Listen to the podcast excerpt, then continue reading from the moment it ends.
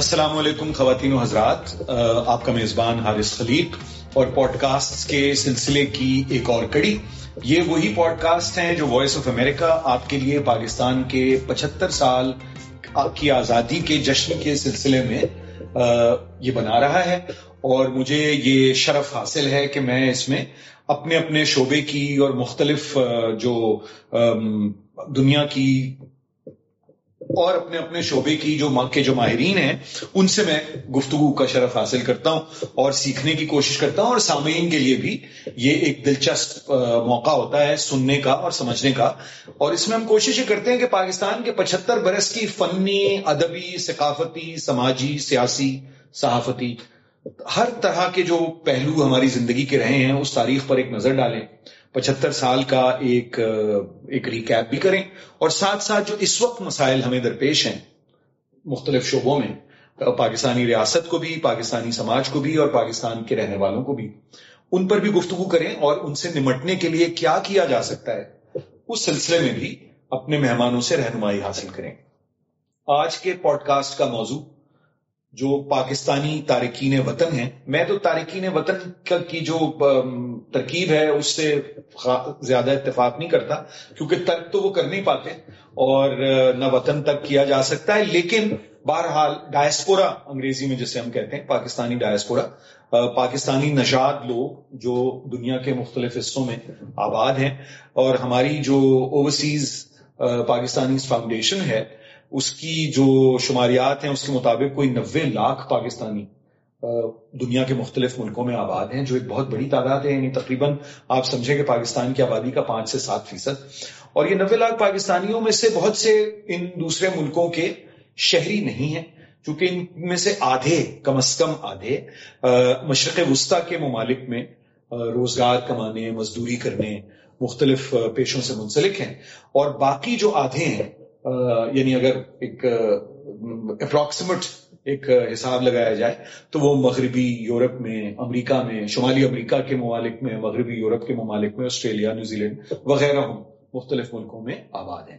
آج کے جو ہمارے پاکستانی ڈائسپورا سے متعلق موضوع پر گفتگو کرنے، ان کو درپیش چیلنجز ان کی اپنی زندگیوں کی کہانیاں، یہ سب اس پر گفتگو کرنے کے لیے آج جو ہمارے مہمان ہیں وہ نہایت معزز اور بہت ہی ان کی خدمات رہی ہیں پاکستان کے لیے، پاکستان سے باہر بیٹھ کے بھی اور پاکستانی کمیونٹی کے لیے جن جن ملکوں میں یہ آباد رہے ہیں، وہاں بھی۔ میں خوش آمدید کہوں گا محترمہ دردانہ انصاری کو۔ محترمہ دردانہ انصاری، جو لوگ بی بی سی یعنی برٹش براڈ کاسٹنگ کارپوریشن کی اردو سروس سے روشناس ہیں، آشنا ہیں۔ اس کے ساتھ ساتھ جو بی بی سی کی انگریزی کی جو نشریات رہی ہیں، اس سے جن لوگوں کو اس کا علم رکھتے ہیں، ان کے لیے ان کا نام کوئی نیا نام نہیں ہے۔ براڈ کاسٹر ہونے کے ساتھ ساتھ دردانہ انصاری صاحبہ کا ایک بہت بڑا تعارف، ان کا وہ فلاحی کام ہے جو انہوں نے برطانیہ میں کیا۔ ہزاروں کی تعداد میں بچیوں کو تعلیم سے آراستہ کرنا۔ اور دیگر کام بھی انہوں نے کیے جس کی تفصیل ہم ان سے جانیں گے۔ ساتھ ساتھ یہ ان کو سن دو ہزار بارہ میں غالباً، دردانہ آپ بتائیے گا کریکٹ می ایم رانگ دو ہزار بارہ میں ان کو O B E order of British empire ملکہ برطانیہ نے اعزاز سے نوازا۔ اور اس کے بعد یہ مشیر کے طور پر رائل جو برٹش نیوی ہے، اس میں ایک ان کا رینک بھی ہے، خاصا سینئر اور ایک مشیر کے طور پر یہ کام کر رہی ہیں۔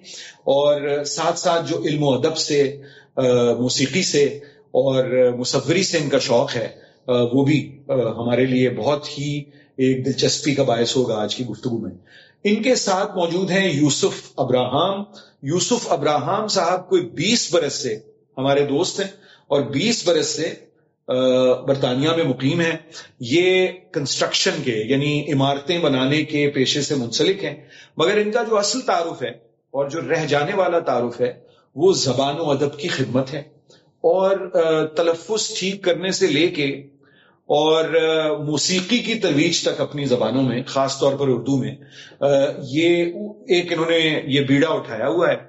اور یہ لگے رہتے ہیں صبح، دوپہر، شام، سارے اپنے ایک چھوٹے سے اسٹوڈیو سے۔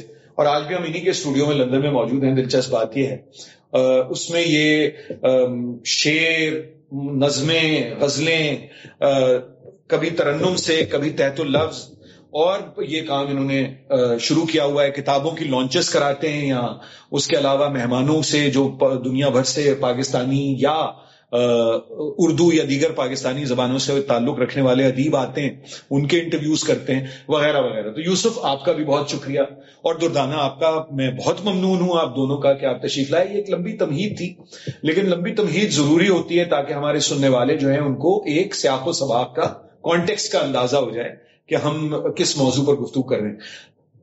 تو یوسف، اگر آپ اجازت دیں تو میں پہلا سوال، چونکہ دردانہ ہماری سینئر ہیں جی اور نہ صرف یہ کہ سینئر ہیں پیشہ ورانہ اور جو ان کی اچیومنٹس رہی ہیں اس اعتبار سے، بلکہ میں سمجھتا ہوں کہ ان کا جو ایک انٹلیکچل رول بھی رہا ہے شیپ کرنے میں اپنے سننے والوں کے ذہنوں کو جب یہ بی بی سی سے وابستہ تھی ایک بڑا کردار صحافت اور براڈ کاسٹنگ کا ہوتا ہے لوگوں کے ذہنوں کو ذہن سازی میں۔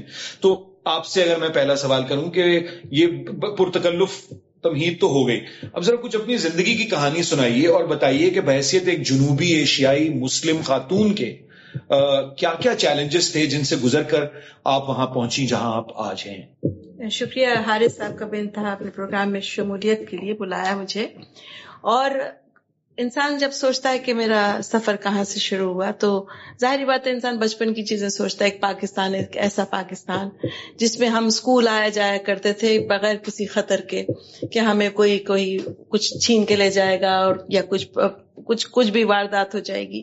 تو وہ زمانہ جو ہوتا ہے، جب آپ اس زمانے سے آ جاتے ہیں باہر کے ملک میں، خاص کر برطانیہ میں جہاں میں ہوں، تو وہاں آپ کو وہ آپ کا ذہن کے اندر وہ قفل لگ جاتا ہے اس وقت پہ۔ تو آپ کے ذہن میں ہمیشہ پاکستان کی تصویر جو ہے وہ وہی آتی ہے، جہاں پر شاموں کو بڑے ہیں، وہ باہر بیٹھتے ہیں، کرسیاں لگائے ہوئے۔ آج بھی ایسا ہوتا ہے، ایسا نہیں ہے کہ وہاں نہیں ہوتا۔ لیکن چونکہ ہمارا ذہن اس وقت وہ ویسا دیکھ کے آیا تھا ملک کو، اب بھی جب جاتے ہیں، تو ہم ویسے ہی اس کو، اس کی شکل دیکھتے ہیں، جو کہ وہاں اس سے کئی گنا، اور یہ قومیں ہیں، وقت ہے، ملک ہیں لوگ ہیں، جو بڑھتے ہیں آگے وقت کے ساتھ ساتھ، بڑھنا بھی چاہیے۔ لیکن اگر اس کی رفتار اور اس کی پہنچ جو ہے وہ اگر پازیٹیوٹی کے ساتھ ہوگی تو واہ واہ۔ اور اگر اس میں نیگیٹو پہلو آئے گا تو ظاہری بات ہے ہم سب کو تکلیف ہوگی۔ اور چونکہ ہمارا تعلق پاکستان تو ہمیشہ رہے گا جو بھی مجھے پہچانے کا وہ برٹش پاکستانی کی حیثیت سے میرا نام جانا جاتا ہے۔ تو ہمیں ہمیشہ فکر رہتی ہے کہ وہاں اچھی اچھی چیزیں ہوں، اچھے کام ہوں۔ کیونکہ وہی بات ہے نا کہ جب آپ کہیں جاتے ہیں تو آپ اس ملک کے جہاں آپ کی پیدائش ہوتی ہے، جو آپ کا وطن جسے آپ کہتے ہیں، جو آپ کا مدر لینڈ ہوتا ہے۔ تو ہم یہ کہتے ہیں کہ برطانیہ میرا ہوم لینڈ ہے، پاکستان میرا مدر لینڈ دیکھیے کتنی دلچسپ بات ہے۔ میں نے سوال ان سے پوچھا تھا کہ ان کو یہاں کس قسم کے چیلنجز کا سامنا کرنا پڑا۔ ہاں۔ اور شروع انہوں نے مدر لینڈ سے ہی کیا۔ پاکستان سے ہی بات شروع کی۔ اور یہ میں یوسف دوبارہ آؤں گا ویسے دردانہ آپا کی طرف کیونکہ ان سے ذرا ان کی زندگی کی بڑی دلچسپ کہانیاں سننی ہے لیکن یہ پاکستان کا نام سنتے ہی جو جذباتی ہو جانا ہے آپ لوگوں کا بھائی ہم پہ رحم کیوں نہیں کرتے جو پیچھے ہم لوگ رہ گئے ہیں آپ کے نیٹو کزنس مطلب کیوں اتنی دلچسپی ہے پاکستان کی سیاست میں؟ کیوں اتنی دلچسپی ہے کہ کون کس کو ہم وزیر وزیر اعظم بنائیں، کیوں اتنی دلچسپی ہے کہ ہمارے اپنے پڑوسیوں سے کیسے تعلقات ہوں؟ ذرا یوسف، اس پہ ذرا روشنی ڈالیں۔ جی سب سے پہلے بہت بہت شکریہ حارث صاحب آپ کا اور وائس آف امریکہ کا بہت بہت شکریہ یہ پوڈ کاسٹ کرنے کے لیے اور پاکستان کی پچہترویں سالگرہ پہ سب کو جشن آزادی مبارک، پورے پاکستان کو۔ اور دلی خواہش ہے، دعا ہے کہ پاکستان ترقی کرے۔ اب آپ کا سوال یہ ہے کہ اوورسیز پاکستانیز کا کیا عمل دخل ہوتا ہے اور کیوں اتنے زیادہ سیاست کے اندر یہاں سے دور سے بیٹھ کے اس میں شامل ہوتے ہیں؟ دیکھیں، ہمارا پارٹیسپیشن پاکستان میں چونکہ پیدا ہوئے ہیں، تو جس سے واسطہ ہوتا ہے، جس سے تعلق ہوتا ہے، اسی پہ تنقید کی جاتی ہے۔ آپ ظاہری بات ہے، کسی ایکس وائی زیڈ کنٹری پہ تو تنقید نہیں کریں گے، مگر تنقید اسی پہ کریں گے کہ جو جس ملک میں، جس ملک سے آپ آئے ہیں، جہاں پیدا ہوئے ہیں۔ اور یہاں اوورسیز پاکستانی کا زر مبادلہ کے حوالے سے تو پارٹیسپیشن ہے ہی۔ مگر اس کے علاوہ کوشش یہ ہوتی ہے، کیونکہ جیسے دردانہ انصاری صاحبہ نے کہا کہ ہم اس ملک کو ریپرزینٹ کر رہے ہوتے ہیں۔ ہم جب یہاں رہتے ہیں تو ہمارے اوپر دوہری ذمہ داری ہوتی ہے۔ جو پاکستان میں لوگ ہوتے ہیں، ان کو صرف پاک اپنی پاکستانیت پروف کرنے کی ضرورت نہیں ہوتی۔ ہم لوگوں کو ایک اچھے پاکستان کی ضرورت اس لیے بھی ہوتی ہے باہر، تاکہ آپ ترقی کر سکیں، آپ کا ایک اچھا امیج بن سکے۔ آپ یہاں پر ان لوگوں میں شامل ہو سکیں جو اس ملک کے ساتھ ساتھ اپنے ملک کے لیے بھی کچھ کریں۔ تو سیاست جہاں تک وہاں پاکستان میں جو ہوتی ہے اور اس میں ہم لوگ شامل اس لیے ہوتے ہیں، ہم یہ چاہتے ہیں کہ ہماری طرف سے جو ان پٹ ہو سکے وہ ہم کریں۔ لیکن آپ، میں دردانہ کی طرف آؤں گا۔ یہ یہ میں سمجھتا ہوں، یہ جذبات میں بہت اچھی طرح سمجھتا ہوں۔ میں کئی سال ملک سے باہر رہ چکا ہوں۔ مجھے بالکل اندازہ ہے کہ جب پیائی کا جہاز لینڈ کرتا تھا کسی یورپ کے، کسی مشرقی یورپ کے، کسی ایئرپورٹ پہ، تو آپ کا دل جو ہے وہ باغ باغ ہو جایا کرتا تھا۔ حالانکہ آپ کو پتا تھا کہ یہ ایئر لائن کیسی ہے۔ اس زمانے میں بھی بہت اچھی نہیں تھی، میں دب کا ذکر کر رہا ہوں۔ لیکن آپ کا دل جو ہے کیونکہ اس کے اوپر پاکستان لکھا ہوتا تھا۔ تو میں یہ جذبات بہت اچھی طرح سمجھتا ہوں۔ مگر میرا آپ سے یہ سوال ہے کہ کیا ضروری ہے کہ آپ ہمارے ہاں جو پچھلے پندرہ، بیس سال میں ہم نے دیکھا ہے اور میں سمجھتا ہوں کہ آپ کی ایسی یہاں برطانیہ میں ایسی آپ کی ذمہ داریاں ہیں کہ ہو سکتا ہے کہ آپ کچھ جوابات نہ دینا چاہیں اور میں بالکل وہ سمجھتا ہوں، وہ ایک ذمہ داری ہے آپ کی، کیونکہ یہاں آپ ظاہر ہے کہ سرکار کے ساتھ وابستہ ہیں۔ لیکن بحثیت پاکستانی کے یہ جو برطانیہ میں یا امریکہ میں جو مقیم پاکستانی ہیں، دیکھیں مڈل ایسٹ سے جو ذرا مبادلہ آ رہا ہے، ان سے تو مجھے کوئی، اس پہ تو ہم گفتگو نہیں کر رہے، کیونکہ وہ تو واپس بھی وہیں جائیں گے۔ آپ لوگ اور آپ کے بچے تو میں نہیں سمجھتا کہ واپس جائیں گے، نہ کوئی ضرورت ہے اور نہ یہ کوئی جذباتی بات ہے۔ لیکن آپ ہمیشہ وہاں دائیں بازو کے آمرانہ جب یہاں آپ لیبر پارٹی کو ووٹ دیں گے، پاکستان میں آپ رائٹ ونگ کی پولیٹیکل پارٹیز کو ووٹ دیتے ہیں یا چاہتے ہیں کہ وہ پاور میں آ جائیں۔ یہاں آپ ڈیموکریسی اور کانسٹیٹیوشن کی عملداری یعنی برطانیہ میں تو ریٹن کانسٹیٹیوشن اس طرح نہیں ہے، لیکن کنونشن ہے۔ امریکہ میں بہرحال کانسٹیٹیوشن کے ساتھ ایک وفاداری ہوتی ہے ہر شہری کی۔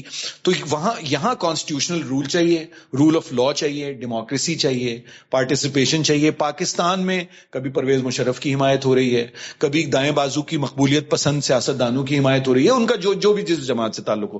یہ آپ کو کیوں، مجھے مجھے یہ سمجھائیے۔ بحثیت ایک میں پاکستان سے اگر آیا ہوں، تو یہ کیوں محسوس ہوتا ہے ہمیں کہ پاکستان میں ہمیشہ یا کوئی دائیں بازو کی مذہبی جماعتوں کی یا پیروں فقیروں کی حمایت ہوتی ہے برطانیہ اور امریکہ سے؟ آپ کو میں نام نہیں لینا چاہتا. یا مقبولیت پسند سیاست دانوں کی یا فوجی عامروں کی، یہ کیا وجہ ہے؟ دیکھیے، وجہ تو میں اس کی نہیں جانتی یا میں بتا، کہنا نہیں چاہوں گی، لیکن یہ ہے کہ ہم پاکستان کو پھلتا پھولتا دیکھنا چاہتے ہیں۔ کسی کی بھی حکومت آئے، کوئی شخص آئے، لیکن ہم یہ چاہتے ہیں کہ جو بھی شخص آئے، اس کا موقف یہی ہو کہ وہ پاکستان کو آگے بڑھائے اور دنیا کے، اس پہ پیمانے پر اس کا نام اچھا ہو۔ ساری بات یہ بجائے اس کی، دوسری بات یہ کہ ہم یہاں سے بیٹھ کے، دیکھیے، یہ ملک اب ہمارا ہے۔ ہم برٹشرز ہیں، برٹش پاکستانی جیسے میں نے آپ سے کہا۔ تو ہمارا جہاں ہم آپ کھا رہے ہیں، اس کی نمک حلالی بھی ہمارا فرض ہے۔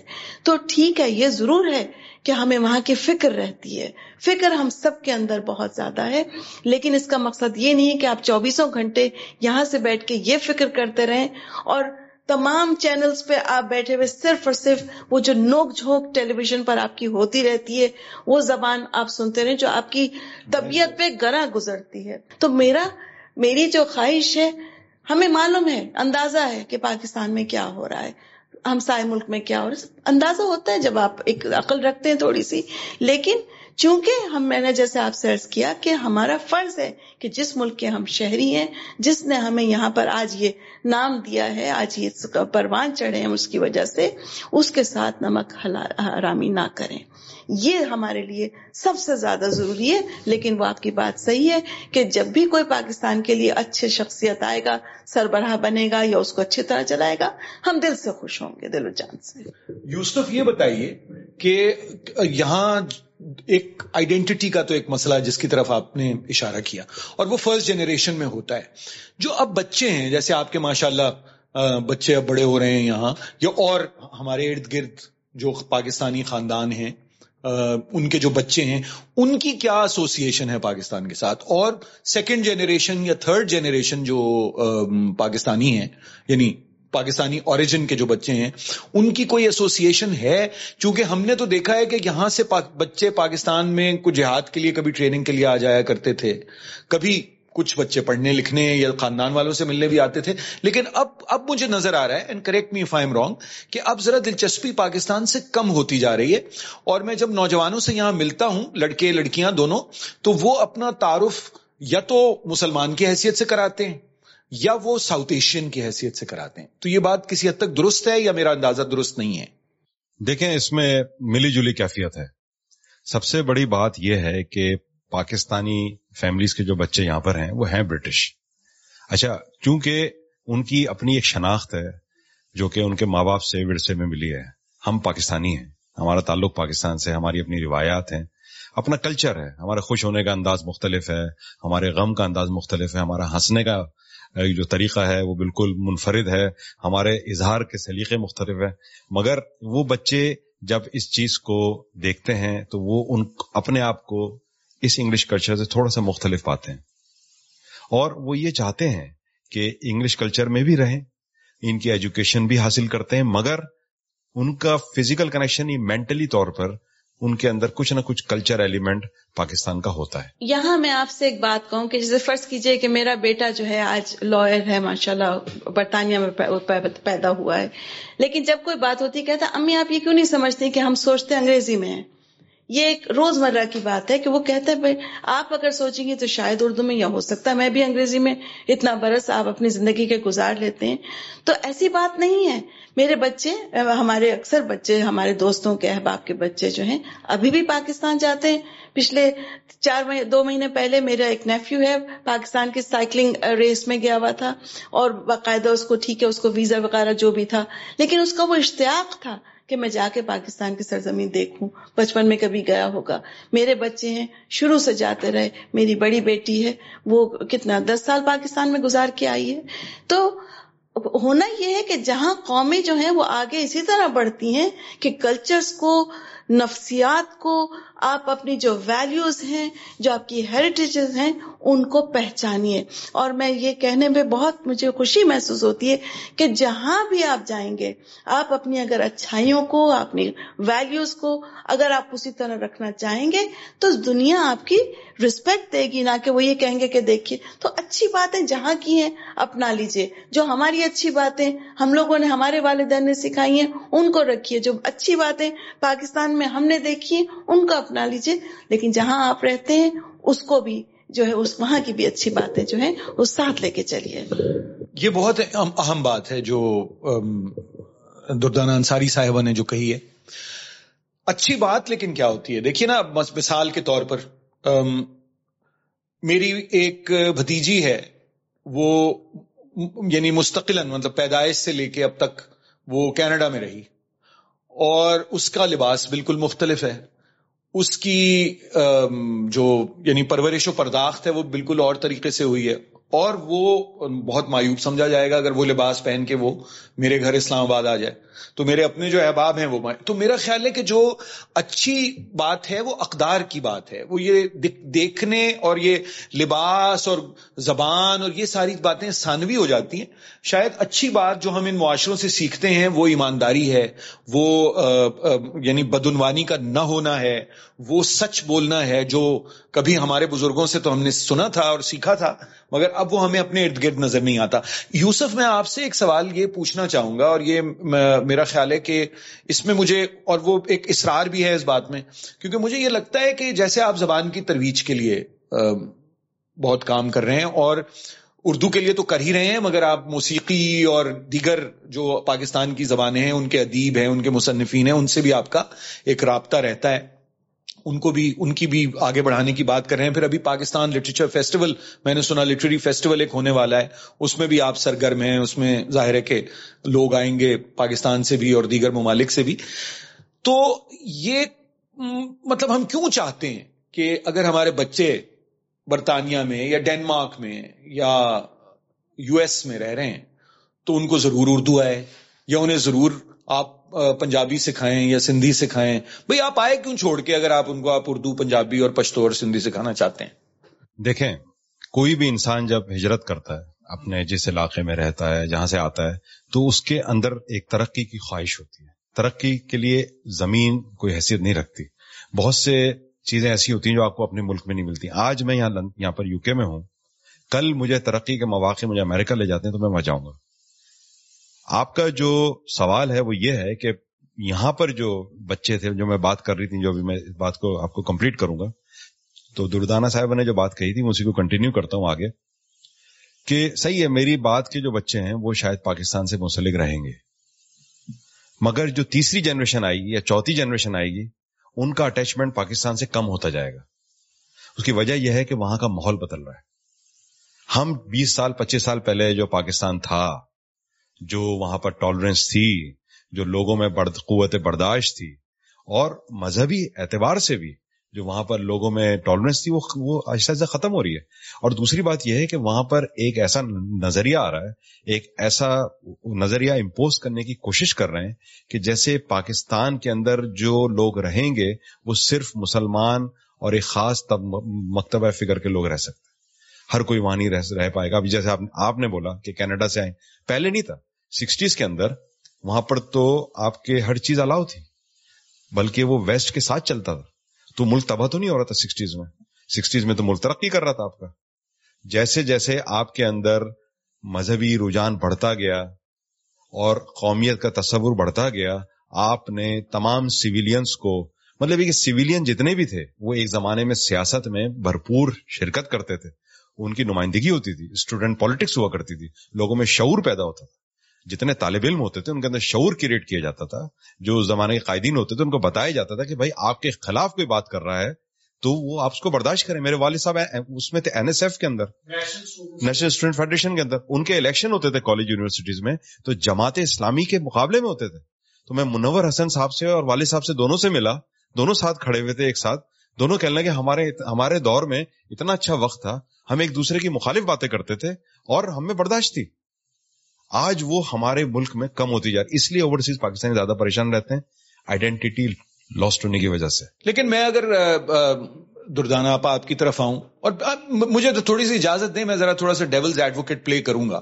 کیونکہ یہ سوالات ابھرتے ہیں ذہنوں میں آپ کا سوال سے اتفاق کرنا کوئی ضروری نہیں ہے۔ بالکل اور ہمارا آپس میں بھی اتفاق کرنا کوئی ضروری نہیں لیکن یہ یہ دیکھیے نا یہ جو یہ جو آئیڈینٹی آپ نے کہا نا کہ وہاں بڑھ رہا ہے تو مجھے تو پاکستانی جو خاص طور پر برطانیہ میں یعنی امریکہ اور کینیڈا میں بھی، مگر خاص طور پر جو پاکستانی برطانیہ میں، وہ تو کہیں زیادہ مذہبی طور پر مجھے تنگ نظر نظر آتے ہیں۔ یعنی تنگ نظر معلوم ہوتے ہیں اور میرے اپنے رشتہ دار یا خاندان کے جو لوگ ہیں، میں ان کو دیکھتا ہوں، ان کا جو رویہ اپنی بیٹیوں کی جانب ہے، ان کا جو رویہ ان کی شادیوں کی جانب ہے، ان کا جو ایک رویہ پورا پاکستان میں اور پاکستان میں بڑھتی ہوئی، جیسے آپ نے کہا کہ ایک شدت پسندی ہے مطلب مذہب تو آپس میں بیر کر رکھنا نہیں سکھاتا نا مطلب اس کے کئی انٹرپریٹیشن ہو سکتے ہیں، مگر جو شدت پسندی ہے پاکستان میں، تو مجھے تو اس کا پرتو بلکہ اس سے کہیں زیادہ بڑا پرتو، بڑا سایہ برطانیہ میں نظر آتا ہے۔ اصل میں ہارس اس کی وجہ، بیسک وجہ جو ہے، وہ ہے تعلیم کا فقدان۔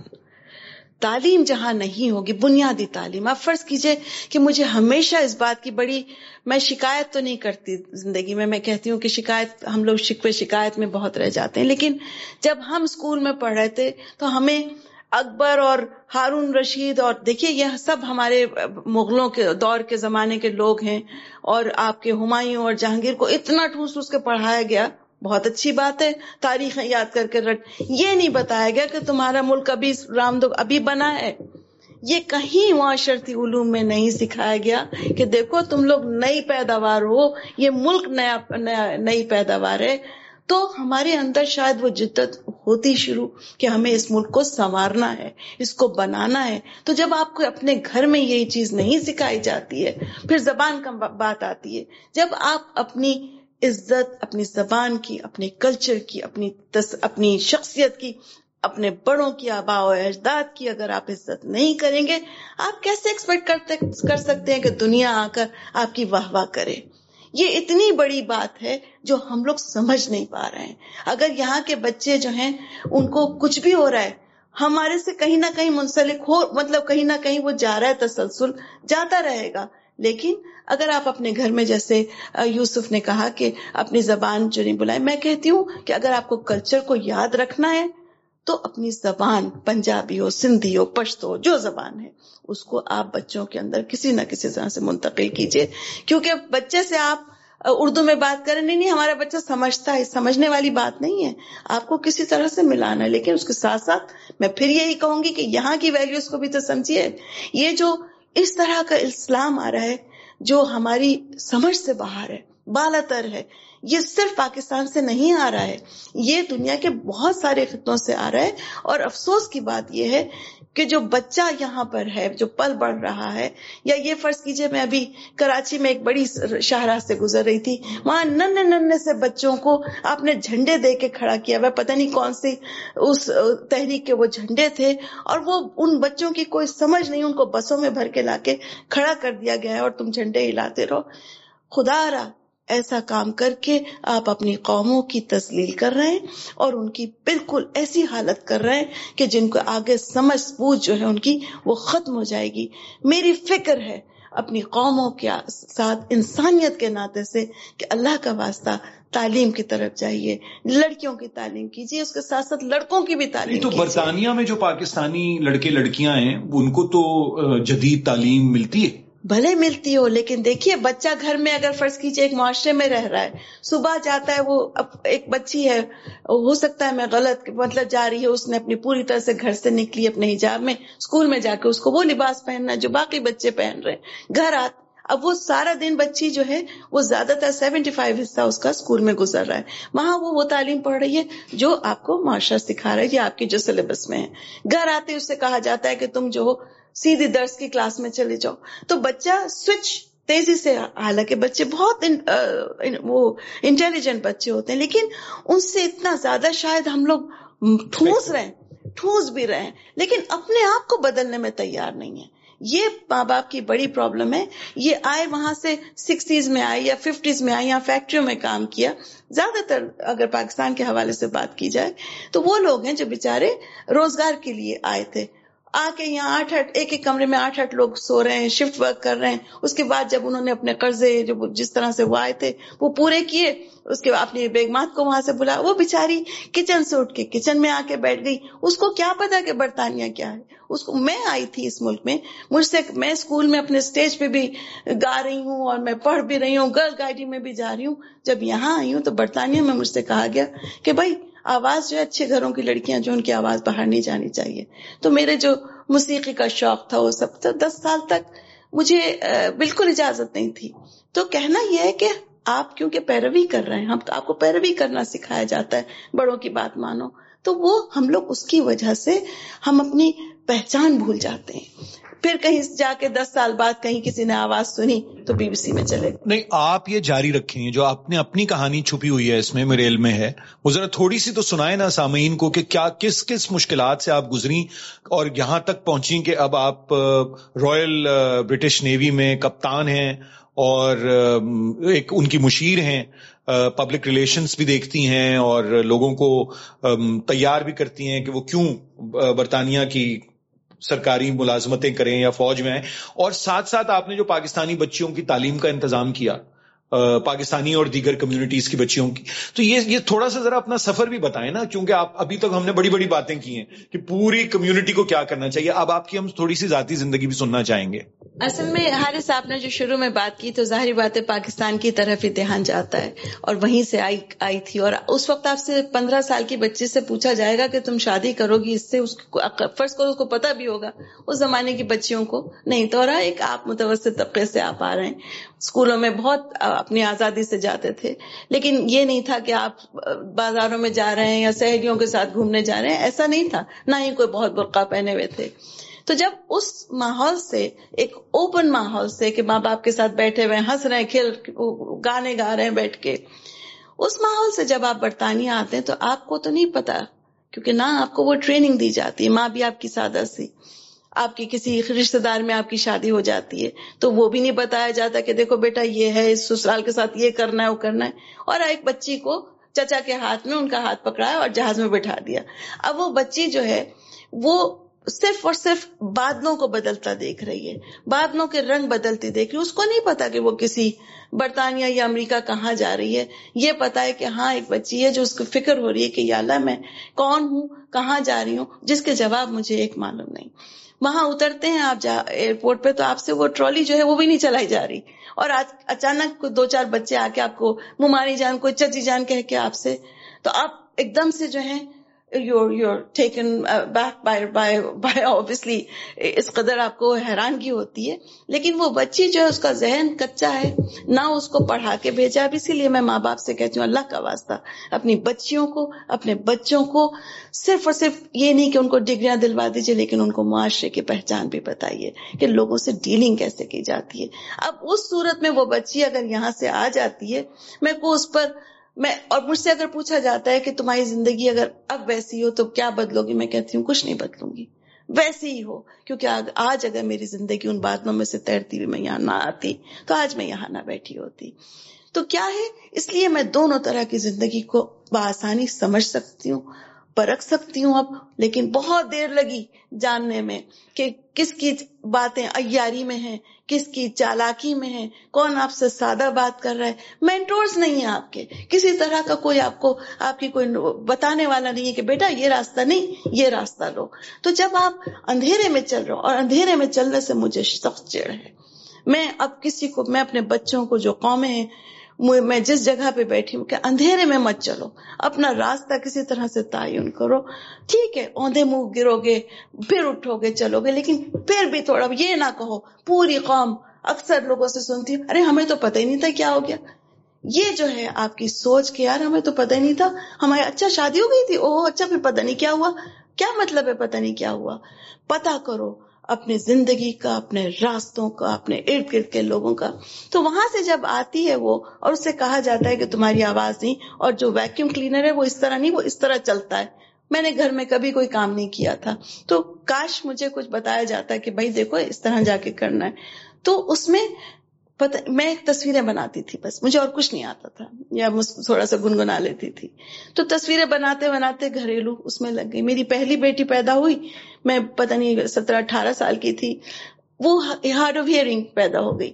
تو میرے اوپر تو ایک اور جیسے عذاب آ گیا زندگی کا۔ تو میں زندگی سے کٹ کے میں اپنے آپ کو کمرے میں بند کر لیتی تھی کہ مجھے نہ اسپیچ تھراپسٹ سے بات کرنی ہے، نہ مجھے اس کی کیفیت دیکھنی ہے۔ پھر اچانک مجھے اندازہ ہوا کہ اگر میں ایسی رہی تو اس بچے کا کیا ہوگا؟ اس طرح کرتے کرتے آپ کی شادیاں ہوتی ہیں آپ کے بچے ہو جاتے ہیں۔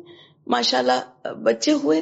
لیکن جس دن مجھے یہ احساس ہوا کہ اس بچی کو یا میرے بچوں کو عمدہ سے عمدہ تعلیم چاہیے اور دینی پڑے گی، اس وقت سے۔ آج تک میں نے پلٹ کے پیچھے نہیں دیکھا۔ اور جب بچے آپ کے جو آج پھر آپ کو فلرش ہوتے ہوئے نظر آتے ہیں دنیا میں نام ہوتا ہے اور صرف اپنے لیے نہیں دنیا کے لیے کام کرو۔ وہ خود بخود راستے کھلتے آپ نے بی بی سی کب جوائن کیا؟ میں نے انیس سو پچاسی میں کسی کے ہاں ایک دعوت تھی وہاں گئی بھی تھی۔ تو وہاں ان جب میرے گھر والے چلے گئے تو انہوں نے کہا ہمیں پتا ہے تمہاری آواز بہت اچھی ہے۔ تو میں خیر وہاں گنگنانے لگی۔ تو مجھے موقع چاہیے تھا۔ اگلے دن مجھے بی بی سی سے انٹرویو وہ کال آ گئی کہ بھیا آپ ہمارے پروگرام میں آ کے حصہ لیجیے تو آئی واز مجھے ہمیشہ ایک بہت ہی گہری کھائی میں ڈالا جاتا ہے۔ میں بہت لکی ہوں کہ میں، مجھے ہیڈ ہنٹ ہوئی ہوں ہمیشہ سے۔ مجھے یاد نہیں کہ میں نے کبھی بیٹھ کے اپلیکیشن فارم بھرا ہو۔ تو میرے لیے ایک نصیب، اللہ تعالیٰ نے مجھے ایک نصیب نصیب کہ مجھے ایسے مینٹورس ملے۔ کچھ نصیب یقیناً ہے کوئی شک نہیں لیکن میرا خیال ہے محنت بہت ہے۔ بہت زیادہ۔ اور یہ جو ہیڈ ہنٹ ہونا ہے اس کی بھی کوئی بنیاد ہوتی ہے۔ بلا وجہ لوگ ہیڈ ہنٹ نہیں ہو جاتے کہ کسی کو کہیں سے پلیٹر میں رکھ کے یعنی پلیٹ میں رکھ کے کچھ نہیں ملتا۔ پلیٹ میں رکھنے کی بات جہاں آتی ہے میں ہمیشہ یہ بات کہتی ہوں کہ دیکھو گجراتی کی ایک کہاوت ہے کہ جب لکشمی آپ کے دروازے پہ دستک دینے آئے تو منہ دھونے نہ چلے جائیے۔ فوراً دروازہ کھول دیجیے کیونکہ جب تک آپ واپس آئیں گے لکشمی جا چکی ہوگی۔ تو میں اس لکشمی کو پہچان گئی ہوں۔ دیکھیے بڑی اہم بات کی اور یہ گجراتی کی بھی کہاوت ہے اور یہ ایک حضرت علی کا قول بھی ہے کہ جو مواقع ہیں یہ بار بار نہیں آیا کرتے۔ تو یہ میں سمجھتا ہوں کہ ذاتی طور پر بھی اور قوموں کے لیے بھی یہ بہت ضروری ہے۔ یوسف آپ اپنا ذرا سفر بتائیے کہ جب آپ چلے پاکستان سے اور پھر پہنچے برطانیہ میں تو کیا چیلنجز تھے؟ اور کیا کسی قسم کے نسلی امتیاز کا سامنا کبھی کرنا پڑا یا نہیں؟ اور کس طرح سے دیکھا آپ نے؟ دیکھیں پاکستان سے میں آیا ہوں میں کافی میچور ایج میں آیا ہوں یہاں پر جب آیا ہوں تو یہ کہ پاکستان میں اچھا لگتا نہیں آپ کو دیکھ کے؟ مگر بفور میں یہ بتاؤں مگر یہ میں ضرور کہوں گا کہ دردانہ کی جو جرنی ہے نا وہ جرنی آنے والی نسلوں کے لیے تمام لڑکیوں کے لیے بہت امپورٹنٹ ہے۔ کیونکہ انہوں نے کر کے دکھایا ہے اور اس وہ جو ایک ہمارا کیا کہلاتا ہے وہ تاغوت ہے نا اس کو توڑ کے نکلی ہیں۔ کیونکہ وہ نکلنا بڑا مشکل کام ہوتا ہے۔ اگر آپ کمفرٹ زون میں پھنس جائیں نا نکلنا مشکل ہوتا ہے۔ پھر آپ کے رشتے اخلاقیات سماج وہ آپ کو نکلنے نہیں دیتا اس سے۔ اور سماج کو توڑ کے نکلنے والا جو ہے نا، بہت بڑا آدمی ہوتا ہے۔ تو اس لیے وہ نکلی ہیں خود اور انہوں نے کئی ہزار لوگوں کو نکالا ہے۔ سب سے بڑی بات یہ میری جرنی جو شروع ہوئی تھی، وہ پاکستان میں میں آیا ہوں 2003 میں یہاں لندن۔ اس سے پہلے پاکستان کے اندر میں نے کوشش یہ کی کہ جو چھوٹے تاجر ہیں، چھوٹے دکاندار، چھوٹے خواتین جو گھروں سے کام کرتی ہیں کاٹیج انڈسٹری اسمال انڈسٹری میں وہاں اس سیکٹر پہ کام کر رہا تھا پاکستان میں۔ اور کوشش یہ تھی کہ کسی طریقے سے پاکستان کو کاٹیج انڈسٹری میں فلورش کیا جائے۔ اور اس کوشش میں میں نے تقریباً آٹھ نو سال لگائے پاکستان میں۔ اور اس کے لیے میرا وقت بھی ضائع ہوا۔ میں نے اپنے کیریئر کو سیکریفائز کیا۔ میں نے کیریئر پہ دھیان دینے کی جگہ میں نے سوشل کام کرنے کا سوچا اور میں تقریباً آٹھ نو سال بغیر کچھ کمائے ومائے لگا رہا اس کے پیچھے۔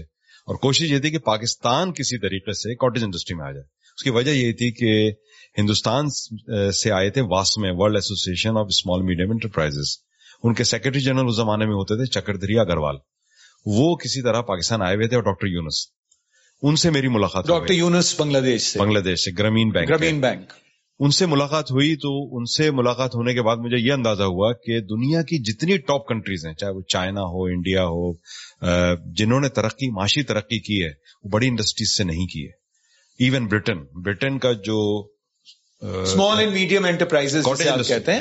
Cottage industry small and medium enterprise اور سوشل ویلو انٹرپرائز جس کا آپ تذکرہ کر رہے ہیں۔ جس میں شریک ہوں جو جو لوگ کام کر رہے ہیں وہ اس کے جو محاصل ہیں ان میں بھی برابر کے شریک ہوں۔ مجھے حیرت ہے۔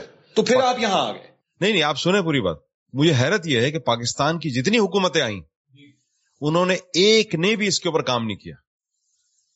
اور جنہوں نے کیا اس کو کمرشلائز کر کے پیسہ کما کے نکل گئے۔ یہ میرا مجھے افسوس رہا اس بات کا اور میں نے بہت کوشش کی، چاہے شوکت عزیز آئی ہے اب میں جب یہاں پہنچا پاکستان سے، پھر وہاں کچھ نہیں لگا مجھے، وہاں کچھ کیریئر نہیں، تو یہاں آ گئے واپس لندن۔ لندن آئے تو مگر یہاں پر مجھے نسلی امتیاز تو کہیں نہیں ملا، کیونکہ لندن ایس کاسموپولیٹن سٹی ہے۔ اور یہاں مجھے مواقع زیادہ دکھے کہ میں اپنے ٹیلنٹ کو، اپنی محنت کو ایکسل کر سکتا ہوں اور آگے بڑھ سکتا ہوں۔ میرا تعلق کنسٹرکشن سے نہیں تھا فیملی بزنس تھا۔ تو میں نے یہاں پر آ کے کنسٹرکشن کو پڑھا۔ سمجھ لیں، پندرہ بیس سال بعد کتاب اٹھا کے دوبارہ کالج گیا۔ ینگ بچوں کے ساتھ بیٹھ کے جو اٹھارہ اٹھارہ انیس سال کے بچے تھے، ان کے ساتھ بیٹھ کے پڑھا۔ اور ٹیچر یہاں کے اتنے اچھے، یہاں کی تعلیم اچھی، اس سے آپ کو کیریئر مجھے میرا پورا کنسٹرکشن میں بن گیا۔ اور کنسٹرکشن کے حوالے سے آج تک میں کنسٹرکشن میں ہوں، بیس سال ہو گئے مجھے یہاں پر۔ اور اس میں کام کر رہا ہوں۔ دیکھیے، یہ بڑی اہم بات کی آپ نے۔ نسلی امتیاز میرا خیال ہے ایک اہم چیز ہے ریسزم کی دنیا میں واپسی ہو رہی ہے مسوجنی کی، عورت دشمنی کی بھی واپسی ہم نے دیکھی ہے۔ جس قسم کی سیاست ہم نے دیکھی پچھلے کوئی پندرہ بیس برس میں ابھرتی ہوئی۔ لیکن یہ بات ہمارے لیے بہت ضروری ہے کہ ہم خود کس قدر امتیازات برتتے ہیں پاکستانی سماج میں اور پاکستانی معاشرے میں۔ میں بہت مجھے خوشی ہوتی ہے جب میں دیکھتا ہوں کہ لنڈن کے جو میئر ہیں، صادق خان صاحب وہ پاکستانی نژاد ہیں۔ مگر جب میں یہ تصور کرتا ہوں کہ کیا لاہور میں کوئی غیر مسلم پاکستانی ہی میئر بن سکتا ہے لاہور شہر کا، تو مجھے بڑا، ظاہر ہے کہ ایک سوالیہ نشان ہے۔ اور خواتین و حضرات بہت ہی عمدہ گفتگو رہی۔ میں نے بہت سیکھا۔ اور دو دانا انصاری صاحبہ، خاص طور پر میں آپ کا بہت ممنون ہوں کہ آپ نے وقت نکالا، بہت دور سے تشریف لائیں اس پروگرام کے لیے۔ یوسف ابراہم صاحب بھائی ہیں آپ ہمارے اور یہ بڑی بہن ہیں، آپ دونوں سے مل کر مجھے ہمیشہ بہت خوشی ہوتی ہے اور آج خاص طور پر آپ نے مجھے یقین ہے کہ ہمارے جو سامعین ہیں اس پوڈ کاسٹ کے، ان کی معلومات میں بھی اضافہ ہوا ہوگا اور کچھ ہمارے نوجوان سننے والوں کے لیے کچھ تربیت کے مواقع بھی آپ نے فراہم کیے، کچھ ایسی باتیں کی اپنی زندگی کی جدوجہد کے بارے میں جو بتایا۔ میں سمجھتا ہوں کہ بہت ہی ایک منفرد پروگرام رہا اور اس کے ساتھ ہی خواتین حضرات آج کی یہ پوڈ کاسٹ کی کڑی اپنے اختتام کو پہنچی۔ دونوں مہمانان کا ایک مرتبہ پھر شکریہ۔ اور اگلے ہفتے یا جب بھی ہم کسی اگلی پوڈ کاسٹ کے ساتھ آپ کی خدمت میں پھر حاضر ہوں گے۔ بہت بہت شکریہ۔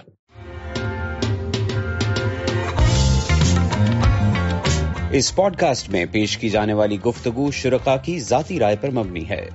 وائس آف امریکہ کا اس سے متفق ہونا ضروری نہیں۔ پاکستان کی آزادی کے پچہتر سال۔ اس موقع پر وی او اے اردو آپ کے لیے ایسی کہانیاں اور گفتگو لا رہا ہے، جن میں بات ہوگی پاکستان کے سیاسی، ثقافتی اور معاشرتی تنوع کے ہر پہلو پر۔ ہم پیش کریں گے مختلف نقطۂ نظر اور فکر انگیز خیالات۔ اس تاریخی موقع پر وی او اے اردو کی نشریات سنتے رہیے۔ اس خصوصی پوڈ کاسٹ کی اگلی قسط میں ہم بات کریں گے سیاسی قیدیوں اور جلا وطنی کاٹنے والوں کے بارے میں۔